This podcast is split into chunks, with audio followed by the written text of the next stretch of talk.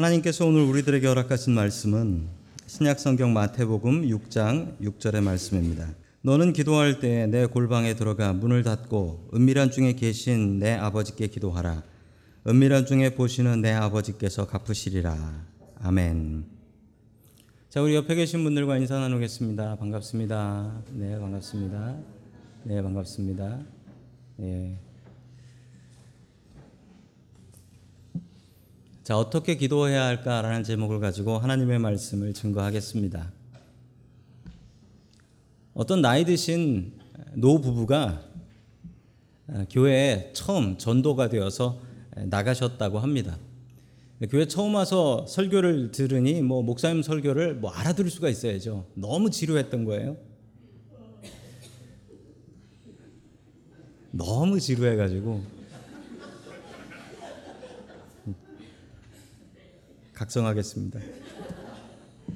자, 너무 지루해 가지고 간신히 예배를 다 마치고 나서 그리고 나서 예, 나가 나가셔서 그 할머니가 먼저 얘기한 거예요.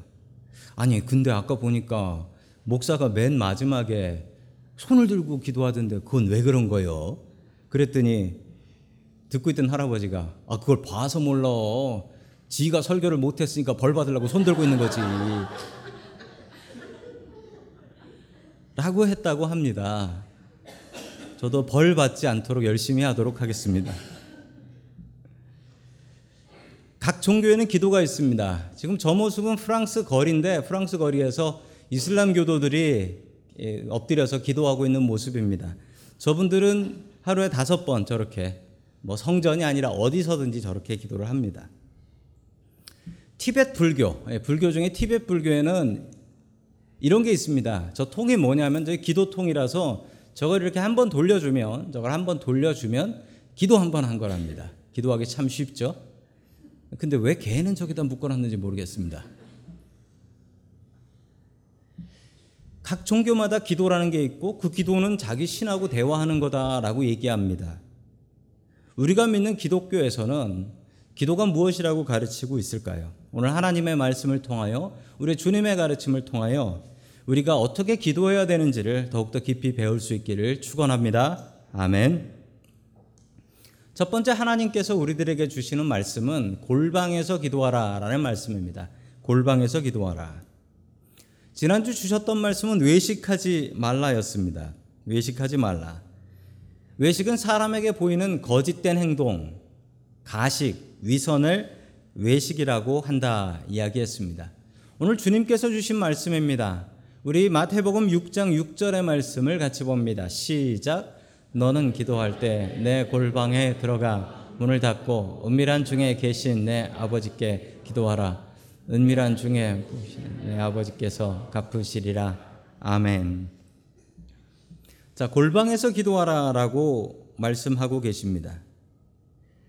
이 골방 기도를 이야기하시는 이유는 골방에서 기도하지 않았던 사람들이 있었는데 바로 그 사람들이 바리새인들이었습니다. 바리새인들은 시장, 길가, 광장에서 기도했습니다. 사람이 있어야만 기도를 했습니다. 그 이유는 무엇이었을까요? 이 사람들은 다른 사람들이 기도하게 하고 싶었습니다. 그런데 교회 가서 기도하고 성전 가서 기도하면 기도하는 사람들만 모이는 데잖아요. 기도 안 하는 데를 가야지. 다른 사람들한테 기도를 시키지 않겠습니까? 그래서 바리새인들은 길에서 기도했습니다. 다른 사람들 보지 않으면 기도하지 않았습니다. 그런데 좋은 면도 있었습니다. 사람들이 기도하는 사람이라고 바리새인들을 존경하기 시작한 겁니다.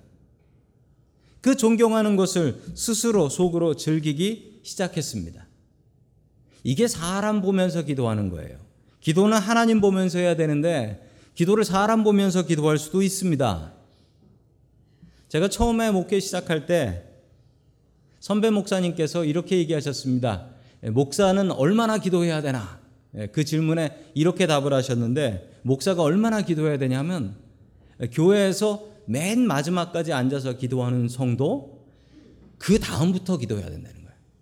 그 이후로 목사가 제일 오랫동안 앉아서 기도를 해야 된다라는 겁니다. 그래서 왜 그렇습니까? 라고 선배님한테 물어봤더니만 그렇게 오랫동안 기도하지 않으면 교인들 기도하고 있는데 일어나면 교회 이상한 소문이 돈다는 거예요. 목사가 기도를 안 한다. 뭐 이런 소문이 돈다는 거예요. 아니 그 소문은 어디서 나는 겁니까? 라고 했더니 맨 마지막까지 앉아 있는 그 사람이 낸다는 거예요. 그 소문 안 내시려고 빨리빨리 일어나시는 거죠? 네, 걱정 마시고 염려 마시고 열심히 기도하십시오. 기도는 하나님과 대화입니다. 하나님과 대화입니다. 대화는 인격적이어야 됩니다. 사람과 사람이 존중해야지 대화가 되지 존중하지 않으면 싸움이 납니다. 말을 해서. 기도는 대화입니다. 인격적으로 존중해야 됩니다. 어떤 목사님이 계셨습니다. 이 목사님께서 집에도 안 들어가시고 거의 매일 교회에서 철야 기도를 하셨습니다. 그래가지고 사람들이 너무나 그 목사님을 존경해서 우리 목사님 집에도 안 들어가시고 너무 열심히 기도하신다고. 그런데 얼마 뒤에 아주 놀라운 반전이 있었습니다. 무슨 반전이 었냐면 목사님께서 사모님하고 이혼하셨다. 그렇게 기도하셨던 게 집안이 안 좋아가지고 그 와서 그러셨던 거예요. 아니 왜 그런 걸 보고서 누가 기도를 많이 한다, 누가 기도를 적게 한다 이런 얘기하면 안 됩니다. 내가 신경 쓸 수 있는 기도는 내 기도밖에 없습니다. 내 기도밖에 없어요. 내 기도만 내가 신경 쓸 수 있습니다. 이 골방이라는 말을 히브리와 그리스어 헬라어로 찾아보니까 르시카와 타마이온이라는 말인데 뭐 잊으셔도 됩니다. 근데 이 두 가지 말에 공통점이 있습니다. 공통점은 뭐냐면 끊어진다라는 뜻입니다. separation, 끊어진다라는 뜻이에요. 골방이라는 뜻은 우리가 골방이 뭡니까? 그냥 작은 방이잖아요.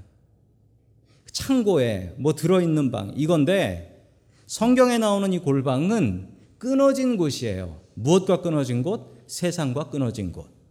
세상과 끊어진 것이 골방입니다. 제가 종종 가는 기도원이 있습니다. 기도원이 있는데 여기서 별로 멀지 않습니다. 한 시간이 걸리지 않아요. 해프먼 베이 밑에 쪽에 있는 데인데 근데 참 재밌는 건 그 기도원이 있는 그 동네를 들어가면 그 산골 동네인데 그 동네가 아예 핸드폰이 안 돼요. 처음에 목사님들하고 거기를 갔는데 처음에 목사님들하고 지금은 거기 인터넷이 돼요. 근데 그때는 인터넷도 안 됐을 텐데 목사님들이 식사하고 나면은 다들 그 기도원에 제일 높은 언덕이 있어요. 그 언덕에 올라가서 핸드폰을 들고 까치발을 해가면서 신호를 받으려고 교회에서 연락 온 거 없나 그거를 보려고 그 까치발을 하고 언덕에서 다들 이러고들 계세요. 핸드폰이 안 되면은 처음엔 답답합니다. 그런데 조금 있으면요 평안함이 와요. 핸드폰이 안 되면 인터넷이 안 되면 그러면 더 깊이 하나님을 만날 수 있더라고요. 골방이 무엇입니까? 세상과 단절된 곳입니다. 세상과 단절돼야 내가 주님과 더 깊은 교제를 할 수가 있어요. 깊은 기도를 할 수가 있어요. 성경은 이렇게 얘기합니다. 골방에 들어가는데 어느 골방에 들어가냐면 내 골방에 들어가라고 합니다. 내 골방. 다른 사람의 골방이 아니라 내가 기도하는 그곳을 들어가라는 거예요. 그러면 생각하시는 분 계실 겁니다. 나는 방이 따로 없는데.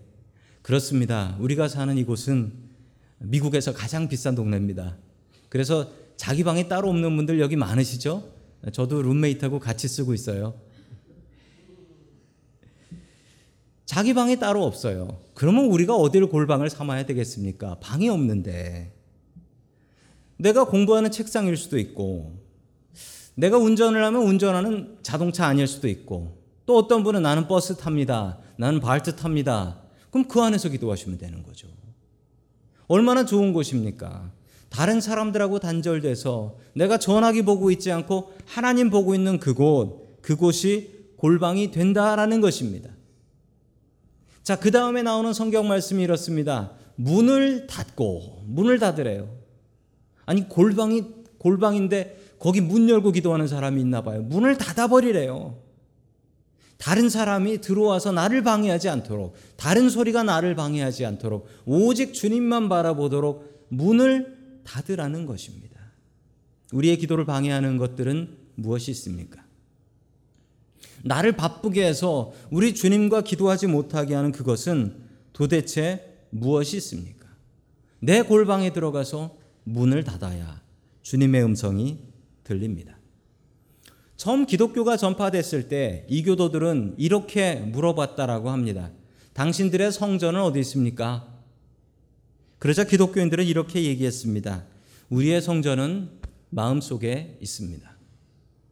그러면 당신들을 위해서 기도하고 예배하는 제사장은 어디에 있습니까? 누구입니까? 물어보니 기독교인들은 이렇게 얘기했다고 합니다. 우리는 제사장이 없습니다. 우리 천국에 계신 우리 예수님만이 우리의 대제사장 되십니다. 그러자 그 얘기를 들은 이교도들은 이렇게 생각했습니다. 저 사람들은 무신론자들이구나. 신이 없다라고 하는 사람들이구나. 그렇습니다. 우리의 가장 좋은 성전은 우리의 마음 속이고, 우리의 가장 훌륭한 목회자는 우리의 예수님이십니다. 우리의 마음이 우리의 골방이 되어야 합니다. 가장 좋은 예배의 장소는 가장 좋은 기도의 장소는 우리의 마음속이 되어야 합니다. 그 골방은 어디입니까? 있는 분들은 골방을 들어가시고 없는 분들은 그 골방을 찾으십시오. 게다가 성경은 이렇게 얘기하고 있습니다. 은밀한 중에 계신 내 아버지께 기도하라. 은밀한 중에 영어로는 unseen이에요. 왜냐하면 바리새인들은 순 보이는 사람들만 보고 기도를 했단 말입니다. 기도는 안 보이는 하나님을 위해서 기도하는 것인데. 자, 이 은밀한 중에라는 말에 이 그리스 원어를 살펴보니까 그 원어 이런 뜻이 있습니다. 비밀, 비밀. 은밀한 것은 비밀이 있는 사이예요. 비밀. 여러분들 속에 비밀이 있는 사이가 있습니까? 비밀을 나눌 수 있고, 야, 이거 비밀이다. 소문 내면 안 돼. 라고 얘기할 수 있는 사람은 어떤 사람이지요? 믿을 수 있는 사람입니다. 특별한 사람한테만 비밀을 얘기할 수가 있습니다. 하나님께 우리가 특별하고 은밀한 기도를 드릴 때, 은밀한 중에 계신 하나님께 기도하면 하나님께서 어떻게 갚아주신다고 하냐면 은밀한 중에 갚으신다. 라고 이야기하십니다. 주님께서 우리에게 응답 주시면서 이렇게 말씀하신다는 거예요. 너한테만 특별히 주는 거다. 어디 가서 소문내지 마라. 우리와 하나님 사이가 이런 은밀한 사이가 되어야 합니다. 설교를 준비하면서 저는 따로 방이 없기 때문에 제가 골방 삼아 기도하는 곳이 어딘가 생각을 해보니까 저의 골방 삼아 기도하는 곳은 이 강대상 뒤쪽입니다. 여기서 기도합니다. 저 의자 앉아서 기도하기도 하고요. 여기서 무릎 꿇고 기도할 때가 많이 있습니다. 별이별 기도를 다 해본 것 같습니다. 한 십몇 년 동안. 기뻐서 하나님께 감사 기도도 드려봤고, 불평하면 하나님께 하나님, 이건 너무하시지 않습니까? 라고 불평하며 기도해 본 적도 있습니다. 그런데 참 감사한 것은 그렇게 은밀히 기도했을 때 하나님께서는 저에게 은밀히 응답해 주셨습니다. 그래서 제가 제가 이런 응답 받았다라고 얘기하지 않으면 여러분들은 몰라요. 은밀하니까. 하나님은 은밀하신 분이십니다. 그 은밀한 하나님께 은밀하게 기도하고 은밀하게 응답받을 수 있길 축원합니다. 아멘. 2011년 텍사스에서 있었던 일입니다. 2011년 텍사스에 State Highway 105번 도로가 있는데요. 저 105번 도로에 수요일 날 저녁인데 저렇게 비가 내리고 있었대요. Freeway 그 highway에 사람이 걸어서 지나가면 안 됩니다. 그런데 어떤 아주머니하고 딸이 손을 붙잡고 여길 지나가고 있더래요. 너무 이상해가지고 지나가던 이 크리스 윌리엄스라는 분인데 이분이 차를 세웠어요. 이분이 차를 세웠어요. 그리고 그분들한테 물어봤습니다. 아니, 비 오는 날 왜 여기를 걸어가고 있냐고. 자세히 보니까 이 크리스 윌리엄스라는 분이 수요 예배를 드리고 집에 가는 길이었거든요. 우리 교회에서 봤던 교인이에요. 차에 태웠습니다. 차에 태웠습니다. 그리고서 물었어요. 아니 왜 비 오는 날 freeway를 걸어가냐라고 했더니 차가 없다는 거예요. 몇 달 전에 차가 고장나서 샵에다가 맡겼는데 수리 비용이 너무 많이 나와서 그 차를 찾을 수가 없더랍니다. 그래서 걸어서 산을 넘어서 교회를 와야 되는데 산을 넘을 수가 없어 안 되는 줄 알지만 프리웨이를 걸어가지고 교회를 왔다가 지금 딸하고 돌아가는 길이라는 거예요. 이 어머니와 딸은 그렇게 걸어가면서 은밀하게 하나님께 이렇게 기도했답니다. 하나님, 우리 차를 찾아올 수 있도록 돈을 좀 주십시오. 그런데 너무 안타까운 건 차가 없으니 일을 하러 못 가고 일을 못 하니 돈이 없고 돈이 없으니 차를 못 찾고 차가 없으니 교회 갈 때 비가 오는데 걸어서 교회를 가야 되고 이 말도 안 되는 상황인 거예요. 이 얘기를 듣고 이 크리스 윌리엄스라는 분이 원래 목사님이었어요. 그런데 관두고 차 고치는 일을 하고 있었다라고 합니다. 이 얘기를 듣고 크리스 윌리엄스라는 분의 마음이 움직였습니다. 하나님, 하나님, 이분들을 어떻게 도울 수 있게 해 주십시오. 그런데 이런 분들이 너무나 많은데 제가 다시 한번 이런 분들을 위해서 목회할 수 있게 해 주십시오. 이렇게 은밀히 기도했습니다. 끝내 그분들은 차를 얻게 되었는데 어떻게 얻게 되었냐면 이 크리스가 기도하면서 기도하면서 하나님 어떻게 하면 됩니까? 그때부터 마음을 주시는데 사람들한테 펀드레이저 돈을 모아서 공짜로 차를 고쳐주고 공짜로 차를 주는 그런 거라지를 차리라라는 응답을 받았다는 거예요. 그래서 이분이 거라지를 하나 차렸습니다. 그 제목이 God's Garage예요. 하나님의 정비소. 저 목사님입니다. 머리 깎았다고 스님 아니에요. 목사님. 저분이 귀한 일을 시작하셨는데 기도하면서 시작하신 일이 뭐냐면 사람들한테 도네이션을 받아요. 돈도 좋고 고장난 차도 좋고. 그래서 이걸 고쳐요. 그리고 자기 같은 정비사들 여럿 모았어요. 정비사들 여럿 모아서 차를 고쳤어요. 2011년부터 지금까지 차 100대를 도네이션 받아서 고쳐줬습니다. 다 공짜로 줬어요. 고장난 차 200대를 수리했다고 합니다. 재미있는 것은 저기서는 공짜로 차를 받아갈 수 있는 사람이 여자분들이래요. 싱글맘, 과부, 그리고 군인 가족 중에 여자고. 왜 여자냐 그랬더니 여자들은 차를 몰라서 바가지를 쓰기 때문에 여자들한테만 된다는 거예요. 차를 공짜로 주는데 차를 공짜로 주는 행사할 때 이렇게 합니다. 다 같이 모여서 차에다가 손을 얹고 기도합니다. 이 차를 갖고 행복하게 살게 해주십시오. 이렇게 기도를 하고 공짜로 차를 줘요. 너무나 어려웠답니다. 이 정비소 문 닫을 일이 너무나 많아서 돈이 없어서 그런데 하나님께서 지금까지 이루어 주셨다라고 간증을 하는 모습을 제가 보았습니다. 저걸 보고서 나도 차 고장 나면 가져갈까 했는데 텍사스고 여자만 된다고 해서 관두었습니다. 은밀하게 기도했어요. 수요일 날 저녁에 고속도로를 걸어가며 하나님 차를 찾을 수 있는 돈을 주십시오. 은밀하게 기도했더니 하나님께서 이렇게 은밀하게 응답해 주셨습니다. 우리는 기도해야 됩니다. 우리는 골방에서 기도해야 합니다. 사람 보는 기도가 아니라 하나님 바라보는 기도해야 됩니다. 성도 여러분들의 골방은 어디입니까? 그 골방을 찾으시고 거기에 들어가서 주님과 깊이 기도할 수 있기를 주의 이름으로 간절히 축원합니다. 아멘. 두 번째 하나님께서 우리들에게 주시는 말씀은 중언부언하지 말라라는 말씀입니다. 중언부언하지 말라. 중언부언이라는 말은 무엇이냐면 했던 말을 반복한다라는 뜻입니다. 단순히 한국말은 했던 말을 반복한다라는 뜻이에요. 그러면 제가 생각해 보니까 아니 제가 한 설교도 했던 말 또 하는 적이 있는데 그러면 이게 중언부언인가? 이런 마음의 가책이 들더라고요. 자, 중언부언은 도대체 무엇일까요? 그러면 매번 새로운 말을 해야 되나요? 아니, 세상 사람 중에 매번 새로운 말을 하는 사람이 어디 있습니까? 그렇게 언어가 풍부해 가지고 매번 새로운 말과 새로운 생각을 얘기하는 사람이 어디 있습니까? 아니 그런 사람 없어요. 그런 사람.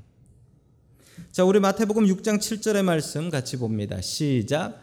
너희는 기도할 때 이방 사람들처럼 빈말을 되풀이하지 말아라. 그들은 말을 많이 하여야만 들어주시는 줄로 생각한다. 아멘.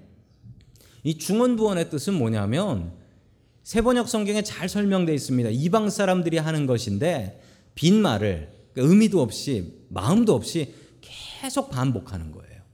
이방 사람들이 이랬다라는 겁니다.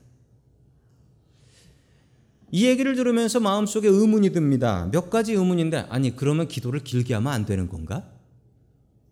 그리고 했던 기도 또 하면 안 되는 건가? 기도는 짧으면 좋은 건가? 짧아서 좋은 게 있지요. 어떤 어떤 분이 그러시더라고요. 짧아서 좋은 건 기도하고 설교라고. 예, 그렇게 얘기하시더라고요. 기도 중에 짧아야 될 기도는 분명히 있습니다. 식사 기도. 식사 기도 길게 하면 안 됩니다. 식사 기도. 식사기 저는 식사기도 무척 짧게 하려고 참 애를 많이 씁니다. 그래서 이런 칭찬도 받았습니다. 아, 식사기도 목사님 식사기도 중엔 제일 짧은 것 같다라는 칭찬도 들어봤습니다. 제가 식사기도를 열심히 막 소리를 내서 하면 어, 먹어야 될 음식에 아, 흰 눈이 내려 있을 수도 있습니다. 침튀겨요. 그러니까 안 돼요. 기도를 길게 하면 안 되는 걸까요? 예수님의 기도를 한번 보죠. 예수님의 기도는 어땠습니까? 예수님은 밤이 맞도록 기도하셨어요. 밤이 새도록. 기도 길게 하셨습니다. 예수님은 그럼 매번 다른 기도를 하셨나요? 겟사맨의 기도 보세요. 딱 한 가지 갖고 기도하셨던데요. 밤새도록. 주님, 이 잔을 저에게서 옮겨 주십시오. 했던 기도 또 해도 됩니다. 그럼 뭘 하면 안 되는 것일까요? 아까 성경 말씀에 나온 이야기입니다. 의미 없이 빈말로 계속해서 하는 말. 주문을 외우듯이 빈말로 계속해서 하는 말. 제가 어렸을 적에 방언을 하고 싶어 했습니다. 방언하고 싶다고 하니까 그때 우리 전도사님이 저한테 이렇게 말씀하셨습니다. 방언하고 싶나? 그럼 방언하고 싶으면 주기도문을 밤이 새도록 외우라 그러더라고요. 그럼 주기도문을 밤이 새도록 외우면은 예, 주기도문을 통해서 방언의 문이 열린다. 그렇게 말씀해 주셨던 분이 있었습니다. 근데 저의 방언의 문은 그때 열리지 않았습니다. 그냥 주기도문만 밤새 외웠어요. 그러다 잤어요. 중언부언 한다라는 말은 빈말을 쓸데없이 계속해서 반복한다는 말인데 이방인들이 그랬답니다. 왜 이방인들이 그랬냐면 이방인들의 실은 없으니까 응답이 안 와요. 응답이 안 오면 어떻게 해야 되냐고요? 기도라도 많이 해야지. 우리의 정성을 보고 신이 응답한다라는 거예요. 우리 옛날에도 그랬잖아요. 지성으로 기도하면 하늘이 움직인대요. 아니 그렇지 않아요. 갈멜산에서 엘리야와 바알 선지자가 싸웠을 때 그때의 모습입니다. 우리 열왕기상 18장 29절 말씀 같이 봅니다. 시 작. 한 낮이 지나서 저기 제를 드릴 시간이 되었어요. 그들은 미친 듯이 날뛰었다. 그러나 아무런 소리도 없고 아무런 대답도 없고 아무런 기척도 없었다. 아멘. 얼마나 기도했다고 합니까? 아침부터 저녁 때까지 길게 하루 종일 얼마나 열심히 미친 듯이 그러나 아무런 소리도 응답도 없었다. 당연하죠. 자기네들 신은 없는 거니까. 그러니까 열심히 하는 거예요. 그 열심히 하는 걸 다른 사람이 보라고. 그러나 우리의 하나님은 그렇지 않습니다. 엘리야는 잠시 작은 소리로 하나님 비를 주시옵소서라고 했을 때 비가 쏟아졌습니다. 우리는 중언부언하며 기도하면 안 되겠습니다. 계속해서 마태복음 6장 8절 말씀 같이 봅니다. 시작. 그러므로 그들을 본받지 말아라. 하나님 너의 아버지께서는 너희가 와시 너희에게 필요한 것이 무엇인지를 알고 계신다. 아멘. 우리가 기도하기도 전에 아신다라는 거예요. 하나님은 우리의 모든 것, 내 모든 형편을 다 아시는 하나님이십니다. 내가 기도하기 전에도. 저는 목회하면서 참 중요하게 생각하는 게 있는데 사람 이름 기억하는 것입니다. 사람 이름은 어떻게든 잊지 않으려고 애를 씁니다. 제 전화기에는 그 주소록이 있는데 그 주소록에는 한 10년 넘게 기록한 주소들이 있는데 거기에 있는 사람들 숫자가 3,500명 정도 됩니다. 참 많이 있어요. 왜 그렇게 기록해 놓냐면 사람들 이름 잊어버리지 않으려고 그렇습니다. 저한테 그런 계기가 하나 있었는데 제가 처음에 목회 시작했을 때 유년부 전도사, 초등학교 1, 2학년 전도사를 했습니다. 저희 교회 옆에 초등학교가 있었어요. 주일날 차 주차를 그 초등학교에다가 했습니다. 초등학교에 세운 차를 이제 집에 가려고 차를 타고 가려고 했는데 거기에 그 앞에서 놀이터에서 저희 유년부 아이 하나가 놀고 있었어요. 근데 그 아이가 나온 지 얼마 안 된 애였어요. 그 유년부가 한 100명 정도 됐는데 몇 주 전에 나온 친구라 제가 이름을 기억을 못 했습니다. 근데 대뜸 그 아이가 전도사님 하면서 쫓아오더니 저한테 뭐라고 물어봤냐면 전도사님 제 이름 아세요? 그러더라고요. 모르는데. 근데 제가 그때 좀 실수를 했어요. 뭐라고 했냐면 그냥 둘러댔어요. 뭐라고 둘러댔냐면 네 이름 알지라고 했어요. 그랬더니 제 이름 뭔데요라고 해서 네 이름 알지. 너 지난주에 우리 교회 와가지고 친구랑 같이 예배 드렸잖아. 그랬더니 걔가 뭐라고 했는 줄 아세요? 어, 안 해. 그러면서 가더라고요. 그냥 제가 둘러댄 거였어요. 아니 그러고서 얼마나 마음이 찔리는지 아니 목자가 양의 이름도 모르고서 무슨 목자야 그런 생각을 하면서 그때부터 그 100명 이름을 써가면서 외웠어요. 써가면서. 그래서 이름 기억을 잘 하는 편입니다. 하나님은 인격적이십니다. 인격적이라는 것은 우리의 형편을 아신다라는 얘기예요. 우리의 형편을 아신다. 내가 기도하기 전에 필요한 걸 아신다라는 거예요. 하나님 우리의 모든 것 다 아세요. 나 자신보다 더 잘 아세요. 그러나 우리가 기도해야만 하나님께서는 응답해 주십니다. 왜 그런 줄 아세요? 엄마가 아이를 키웁니다. 젖먹이 아이를 키워요. 엄마가 다 알아요. 얘 지금 배고플 때 됐는데, 얘 지금 기저귀 갈 때 됐는데 알아요. 아는데 아이가 울기 전에 갈아주지 않아요. 우리의 기도가 이렇습니다. 하나님께서 내 모든 형편 다 아시지만 우리가 주님 앞에 나와 간구하고 기도할 때 주님께서는 응답해 주신다라는 말씀입니다.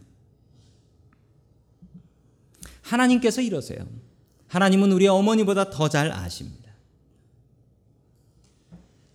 저희 큰아들이 대학을 멀리 갔습니다. 멀리 갔는데 저에게 겁 주신 분들이 계셨습니다. 일찌감치 저에게 어떤 겁을 주셨냐면 목사님 아들은 절대 연락하지 않습니다. 아들이 연락할 때는 세 가지 종류가 있는데 첫째 돈 떨어졌을 때, 둘째 사고 쳤을 때, 셋째 술 마셨을 때입니다. 연락 안 옵니다. 그런 거예요. 저희 아들은 다르다라고 확신을 했는데 연락이 오지 않습니다. 그래도 저는 감사거리를 찾았습니다. 아직까지 돈 안 떨어졌고 아직까지 사고 안 치고 아직까지 술 안 마셨나 보다라고 생각하며 감사하고 있습니다. 아 먼저 좀 전화해 주면 그래 좀 좋을 텐데 참 먼저 전화 안 해요. 먼저 전화 안 해. 솔직히 좀 돈 떨어졌다라고 그러라도 좀 전화 좀 해주면 좋겠는데 아 연락이 안 와요. 그런데 그 마음 속에 그 마음을 보면서 제가 하나님의 마음도 이런 마음 아닐까라는 생각을 하게 되었습니다. 우리가 어떻습니까? 우리가 하나님 안녕하세요. 하나님 평안하셨습니까? 기도합니까? 하나님 나 이거 떨어졌어요. 하나님 나 이거 필요해요. 하나님 나 죽겠어요. 이러고 기도합니까? 우리는 뭐 필요할 때 기도하잖아요. 그런데 그때 하나님의 마음이 아마도 이런 마음이신 것 같아요. 그래도 연락해 주니 고맙다. 그래도 기도해 주니 고맙다. 하나님께서는 우리의 기도를 기다리고 계십니다. 하나님은 우리의 기도를 다 기다리고 계세요. 내 모든 형편 아시지만 내가 하나님께 나아가 기도하기를 원하고 계십니다. 중언부언 기도하지 마십시오. 인격적으로 하나님 앞에 나아가 인격적으로 기도해야 됩니다. 인격적이라는 것은 무시하지 않는 것입니다. 제가 아는 목사님 한 분이 계신데 재밌는 목사님이에요. 한국 가서 만났는데 이분이 가끔 혼자 이런 소리를 지릅니다. 혼자서 막 소리를 치는데 이분은 그 카카오톡에도 그 자기 이름 대신 이거 써져 있어요. 뭐라고 써져 있냐면 거기 계신 것 압니다. 이래요. 거기 계신 것 압니다. 주님 거기 계신 것 압니다. 이러고 종종 소리를 쳐요. 그래서 제가 그 목사님한테 물었습니다. 왜 그러시냐고. 그 미쳤냐고. 그랬더니 그 목사님이 이러셨어요. 내가 자꾸 잊어버려요. 내가 주님이 내 옆에 계신 걸 내가 자꾸 잊어버려요. 그래서 하나님 섭섭하지 말라고 주님 거기 계신 것 압니다 하고 소리를 친대요. 제가 그 말씀을 듣고 참 마음이 찔리고 그래 내가 우리 하나님 인격적으로 대해 드려야지 왜 우리 하나님을 내가 비인격적으로 투명 인간처럼 없는 사람처럼 대하고 있나? 회개했습니다. 내 모든 형편을 다 아시는 주님. 주님을 인격적으로 대하며 우리 주님이 기다리시는 그 기도 주님 앞에 늘 연락드리며 주님과 깊은 기도의 교제할 수 있기를 주의 이름으로 간절히 축원합니다. 아멘.